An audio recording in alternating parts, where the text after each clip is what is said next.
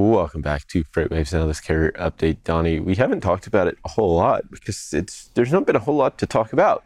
Well- talking about diesel prices, Yeah, the big breaking point was when we got back below four dollars. yeah, But the last week we talked about it Monday and it was at three ninety three. it's still at three. And it's still at three. It's been oscillating between 393.0 and 393.9.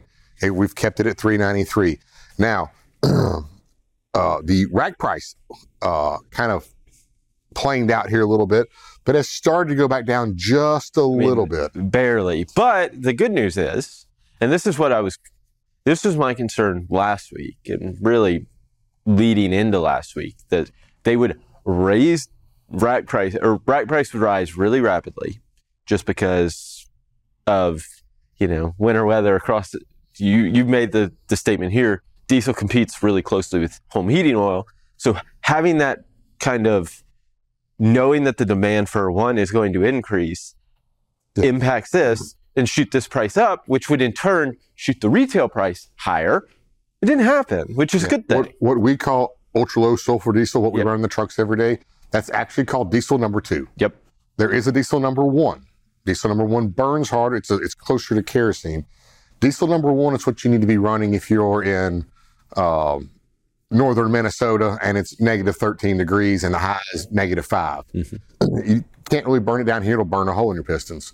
So we run diesel number two. Diesel number two is very, very close to home heating oil. It's basically the same thing. So yes, it could have competed, but you know they have big tanks. Yeah. So what's probably going to happen with them is if they don't make it through the winter with their tank, Then they'll have then to they'll have to have it refilled sometime in probably February, and we could see the effects of that in then February, and not now. and not exactly right now. You're you're correct. So mark the calendar. We may see a lot of people in the Midwest having to go and fill up a little bit earlier, which, like I say, then will take uh, some capacity away from fuel stations, and it could push the rack price yeah, but. I mean, right now, if you're a carrier, you should be. I mean, yes, spot rates are now kind of on that downward move from last week, but you've had diesel prices. I mean, they've lost. I mean, they've been cut from what 455 back in late October to Yeah. now sub four dollars. I mean, that's a pretty aggressive downward move, and it needed to happen. And I think that's the key takeaway is that there is some benefit, right?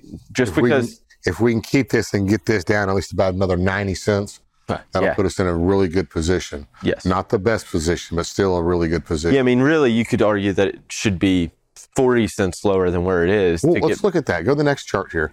All right. So here the split is 137. yep, You know, pre-COVID, we were around that Dollar, 90 dollar cents to it. Yeah, around a dollar. So yeah, you could almost cut 40 cents out of that. Uh, the volatility's kind of calmed back down here some. We'll see if that can continue. Then maybe they'll let this start to work its way back down to that dollar fifteen mark. Now, there are geopolitical risk, and that plays a massive impact on just the global oil market, which in turns of in turn affects what happens with diesel. Yes. Despite you know refineries here, we produce as I think December was our highest all time domestic crude oil production month of all time. So I mean, you're talking we have a big role in the global oil market, but there's so much that comes from overseas and the Middle East and that conflicts over there that that risk impacts this. And that's probably why you see this higher, right, than what it was pre-COVID because the geopolitical risk is higher now. And sometimes it's just the alarm of risk. Yeah, the doesn't even- perception. Yeah, perception. It doesn't even happen, but somebody puts that in the news.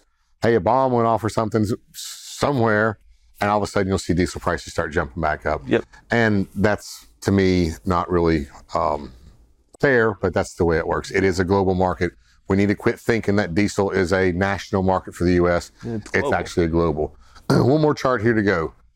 I haven't brought this up in quite a while, Tim, but this is one of my favorite charts. Mhm. This is uh, outbound tender market share year over year change.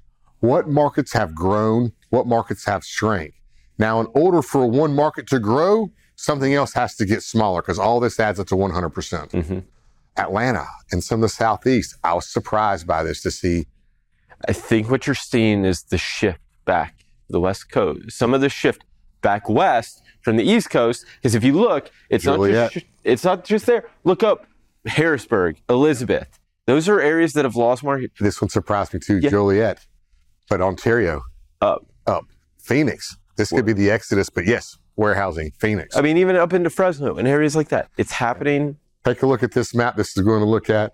This is a great marketing tool for your salesman. Absolutely with Donny. Thank you so much for the updates this week. We'll be sure to check in with you again next week. Right now, we'll hand it back over to Kaylee Nix.